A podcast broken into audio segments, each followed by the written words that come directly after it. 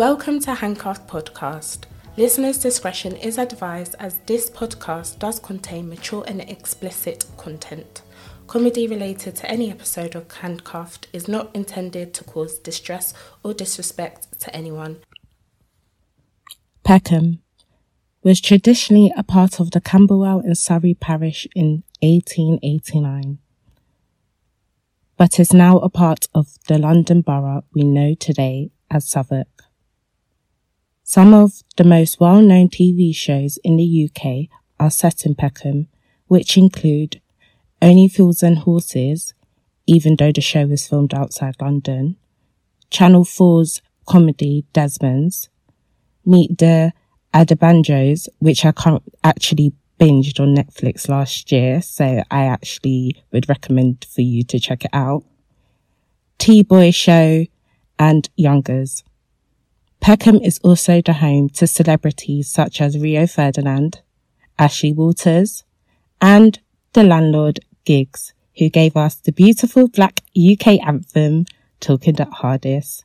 Can everyone just take a moment of silence, please? Visit London have listed some exciting things to do in Peckham, which include visiting the pie and mash shop and Manze, Frank's rooftop bar, yogarize yourself, Picture House Independent Cinema, Peckham Refreshment Room, and Brick House Sourdough Bakery and Cafe. You know this list was a reflection and representation of today's gentrified Peckham from when there's yogarize yourself. You know that means the young white people have arrived. I mean, I ain't mad at yoga, but I'm not necessarily a fan of gentrification that forces local businesses and red- residents out either. In fact, broadcaster Henrie Kwushue has a really good documentary called Is Your Area Changing? She explores the changes of popular areas Brixton, Peckham and Dalston. There's a link to the article that shares more info in the show notes. Peckham was one of those places everyone used to say was dangerous, due to it being a deprived area with high crime rates. For many Afro-Caribbean people, it was simply a place called home. It was a place to get your necessities and meet your friends if you didn't live there, in my case. Let me tell you some of the reasons I would visit Peckham. Basically, to buy my 30 kg bag of rice. Yes, you heard correctly. 30 kg in an African house. You can never run out of rice to visit the hair shop, the market, and to see friends and family. Or an event at the Bussey building, or you know someone is going to be holding a barbecue or a house party in summer. As much as people may love or even hate Peckham, just like any other area in the world, crime exists. And today's episode involves the serious offence of child destruction which took place in Peckham a case the London black community will never forget. So let's get started.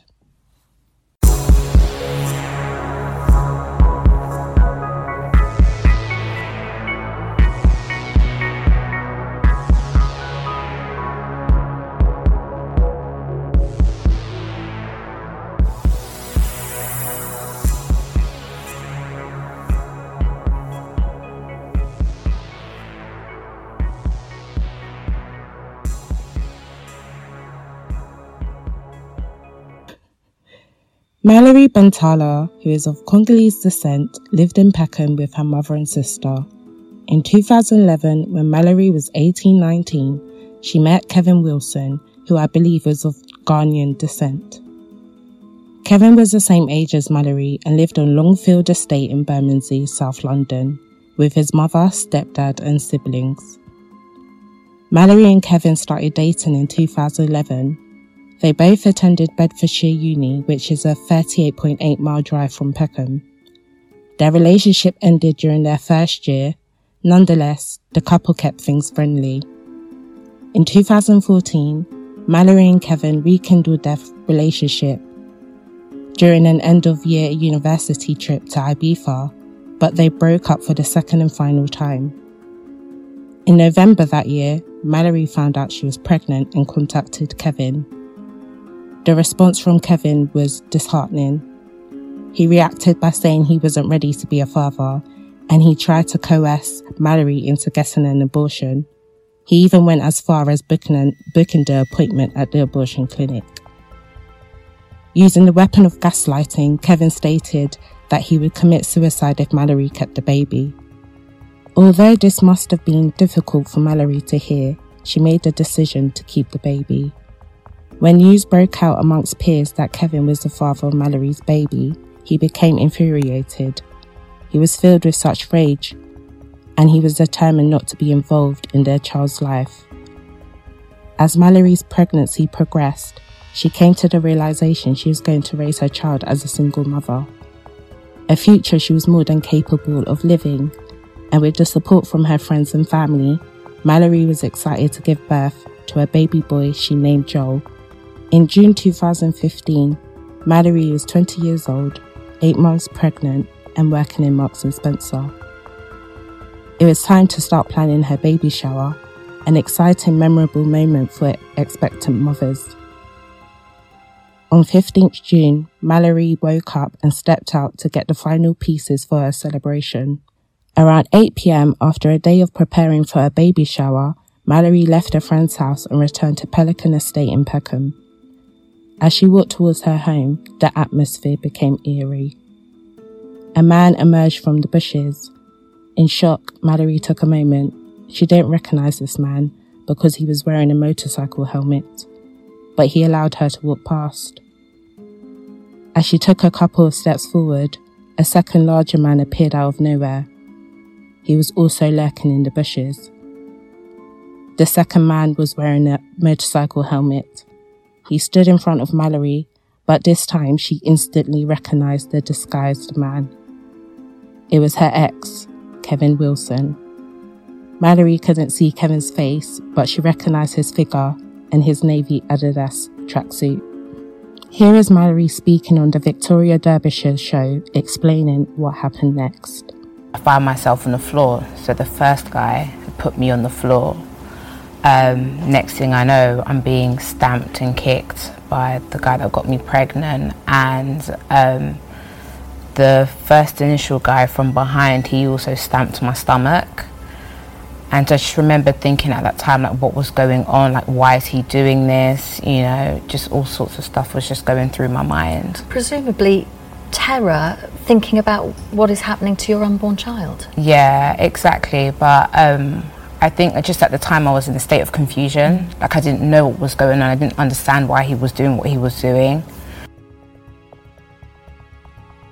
The only way Mary could protect her unborn son, Joel, was to use her hand to shield him from the brutal and forceful kicks delivered by Kevin and his accomplice. Rolled up on the floor using the hand to protect her son, the two men continued to stamp and kick Mallory's stomach. Trying to do everything she could to stop the attack, Mallory shouted out Kevin's name in order for him to stop.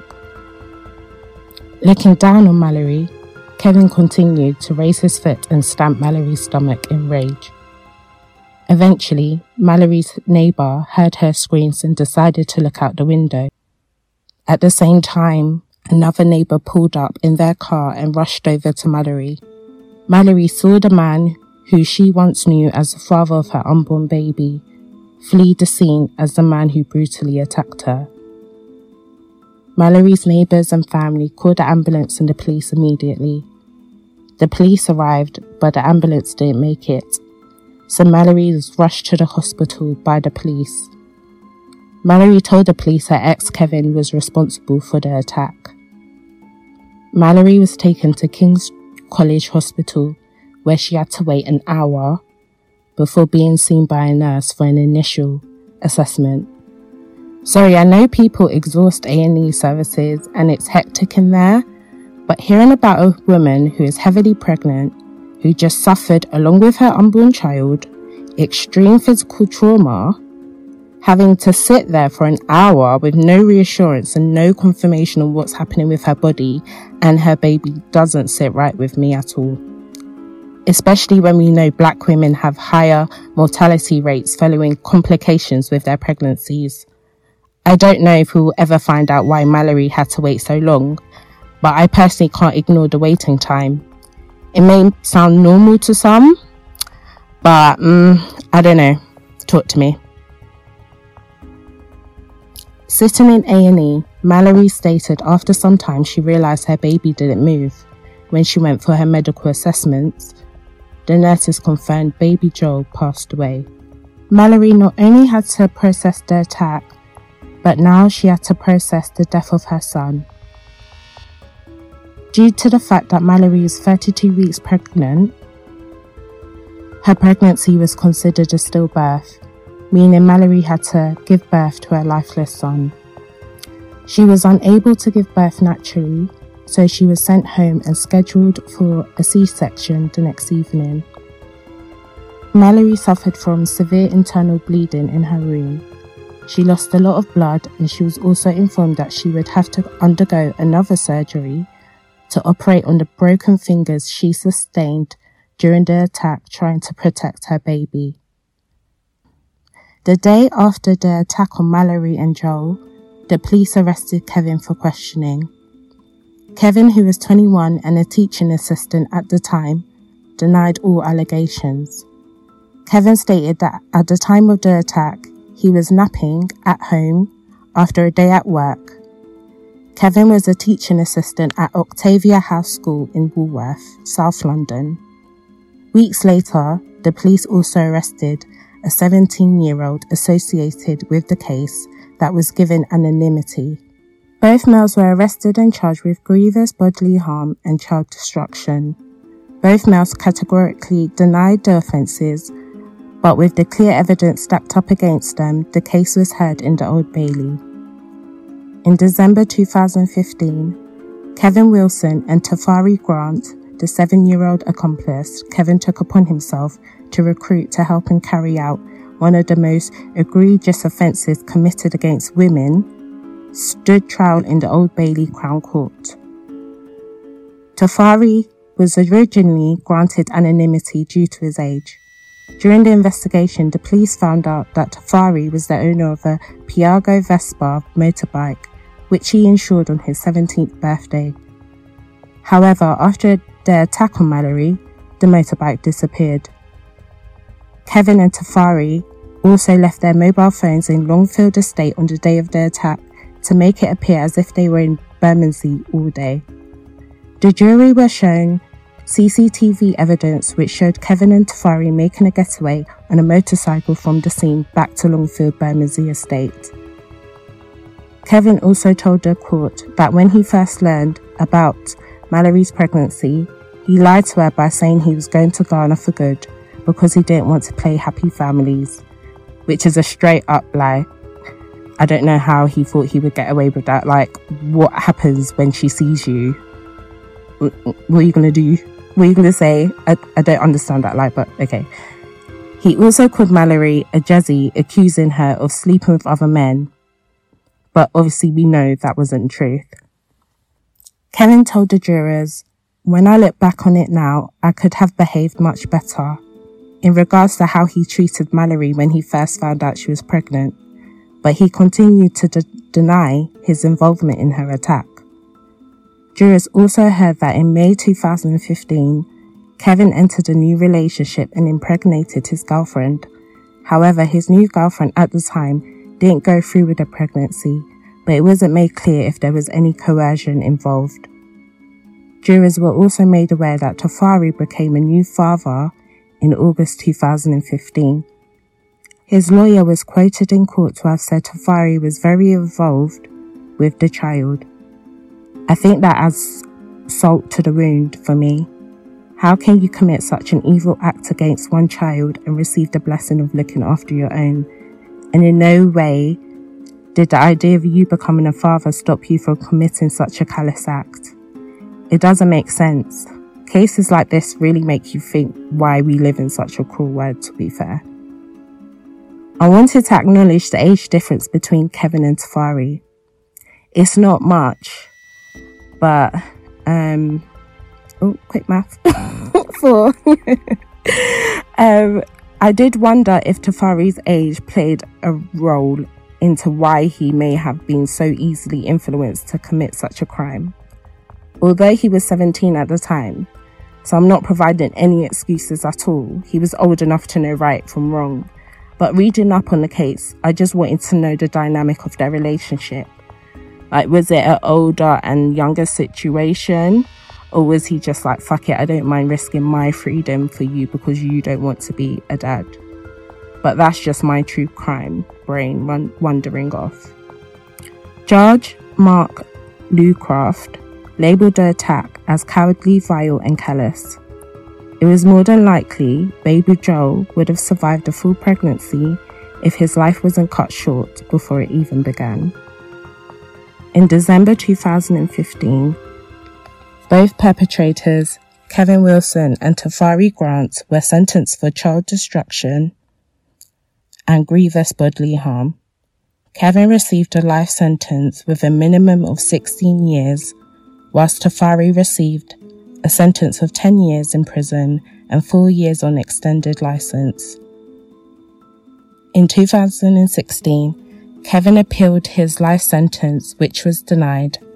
The three judges on the panel said the life sentence was justified, but they did reduce the minimum sentence from 16 to 14. In 2018, Mallory joined up with Women's Aid Charity to campaign for the child destruction law to be reviewed, which was supported by MPs Neil Coyle, MP for Bermondsey and Old Southwark, and Harriet Harman, MP for Peckham and Camberwell. Interesting fact, Harman actually holds the record as the longest ever continuously serving female MP in the House of Commons. Okay, I see you, girl. Do your thing. Mallory stated in a video, the law should protect women who are in danger of losing their babies, whether it be through recklessness or with the intention of ending a pregnancy, which it currently fails to do so. So let's look into it. What is the child destruction law and why are people calling for a change?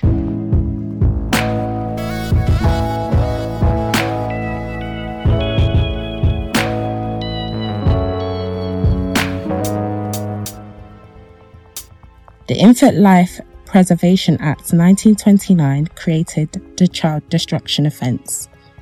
Section 1, subsection 1 states subject as hereinafter in this subsection provided, any person who, with the intent to destroy the life of a child capable of being born alive, by any willful act causes a child to die before it has an existence independent of its mother, shall be guilty of felony to wit of child destruction, and shall be liable on conviction thereof on indictment to penal servitude for life provided that no person shall be found guilty of an offence under this section unless it is proved that the act which caused the death of the child was not done in good faith for the purpose of preserving the life of the mother. Subsection 2 states, for the purposes of this act, evidence that a woman had at any material time been pregnant for a period of 28 weeks or more shall be prima facie proof that she was at the time pregnant of the child capable of being born alive. Whew. Okay. so there's a few things to look at here. Firstly, someone can only be charged with the offense child destruction if it can be proved that the perpetrator had the intent to harm the child. If you can't prove the intent, then it's unlikely criminal proceedings will be brought forward.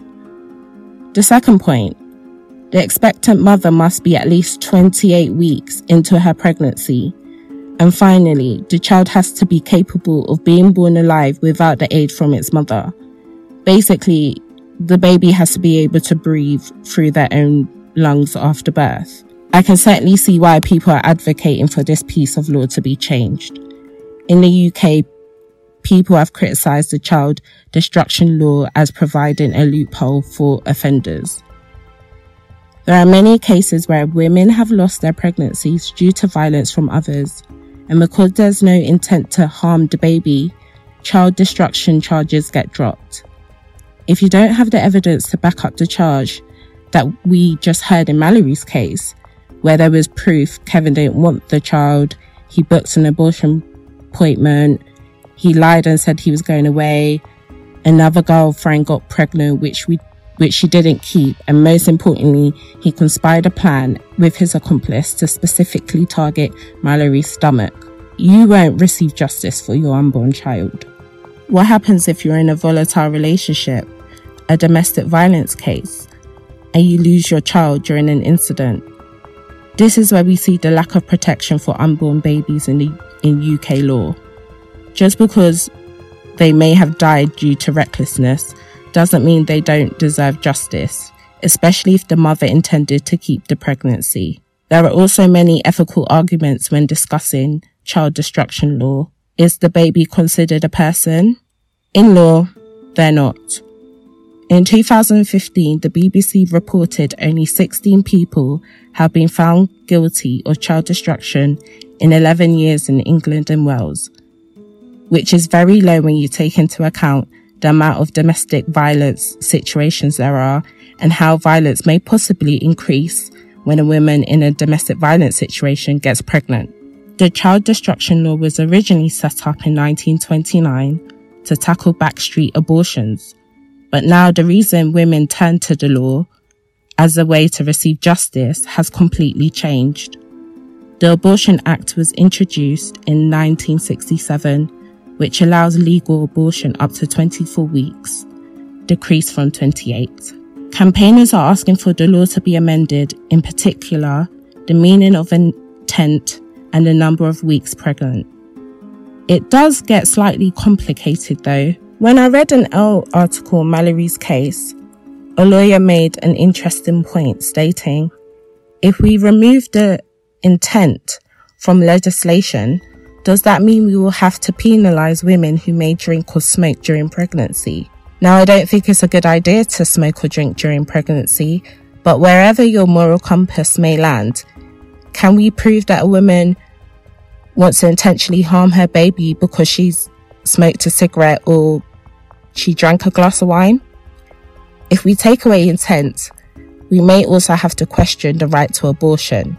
The Abortion Act states a woman can receive an abortion up to 24 weeks, but the child destruction law states a pregnancy must be beyond 28 weeks. Another important note to add is, for example, if I, as a woman, was 15 weeks pregnant and I had the whole intention to keep my pregnancy, and someone attacked me, causing the loss of my child, I couldn't receive justice for my unborn baby even though I wanted to keep them. And I believe that is not fair. With intent, we can see how it gets kind of complicated.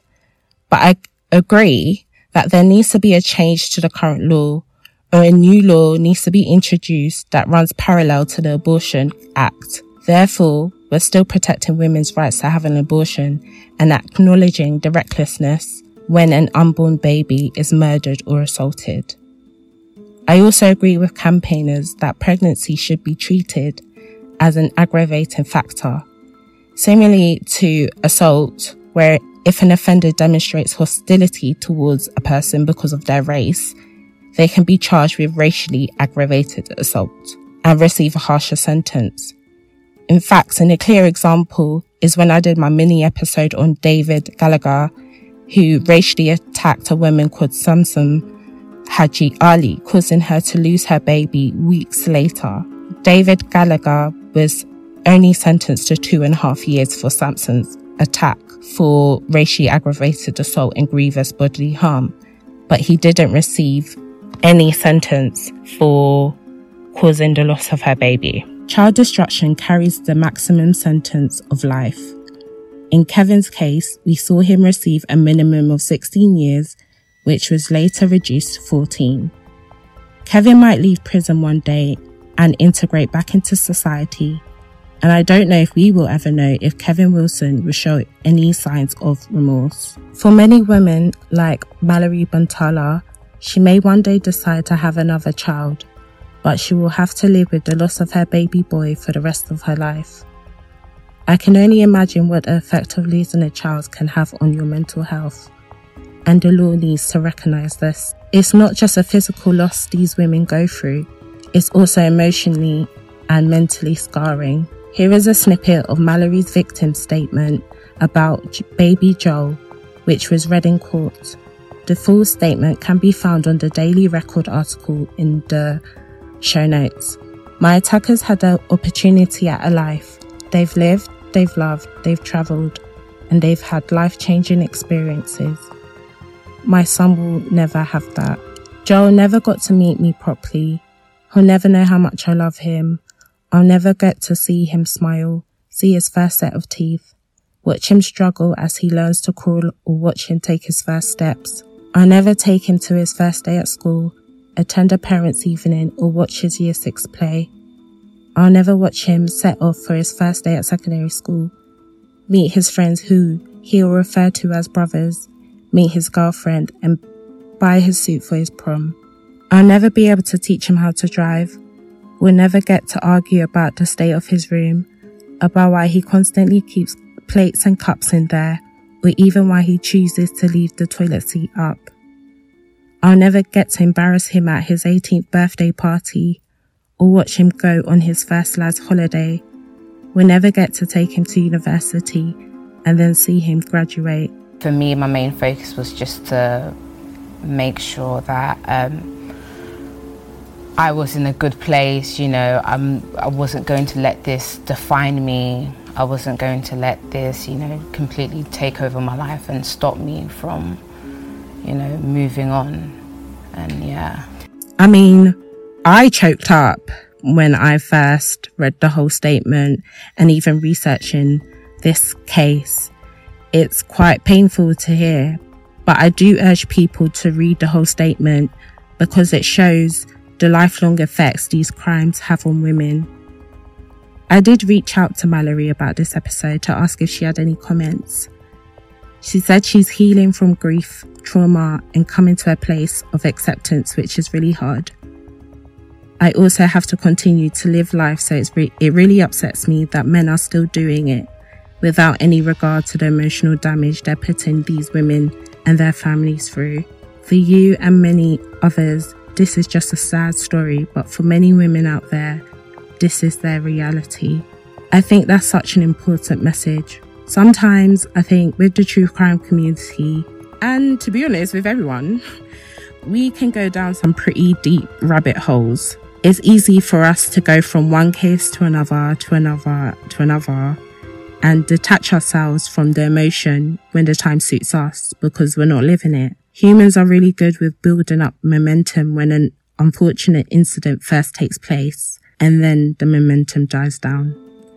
That's why I think it's so important to keep these conversations alive. In this one case, we're shown how important it is to have regular conversations about reproductive health, coercion, domestic violence, and violence against women. Mallory doesn't know, but I'm about to plug her because that's what we do here. When I see black people giving back to their community and raising awareness, I just have to plug the fuck out of them. Using her own painful experience, Mallory founded a platform called Own It in 2019. In an interview with Guap magazine, Mallory stated, the purpose of the platform is to give young women the opportunity to discuss and learn more about reproductive health, reproductive rights, as well as the use of coercion. She is creating a platform to educate young women on reproductive rights and coercion. You can find Own It on Instagram at ownit.org.uk.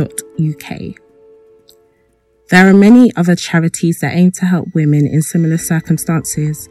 These organizations include Women's Aid, Baby Loss Awareness Week, which is a website for bereaved parent and families to connect with each other across the world to commemorate their babies' lives. They have also partnered up, partnered up with the organization Sands, the Stillbirth and Neonatal Death Charity. So I'm going to end the episode there. I hope you enjoyed listening, even though this was a very sad case. But most importantly, I hope you learned something new. And from today, that you just keep those conversations, like I said before, alive talk to your friends, talk to your family, talk to your colleagues, just chat. But follow me on socials. So on Twitter, Handcuffed Pod, Instagram, Handcuffed Podcast. And if you listen on um, podcast iTunes, iTunes podcast, Apple podcast, whatever it is, please leave a review. And don't forget to check out at ownit.org.uk on Instagram. Until next time, bye.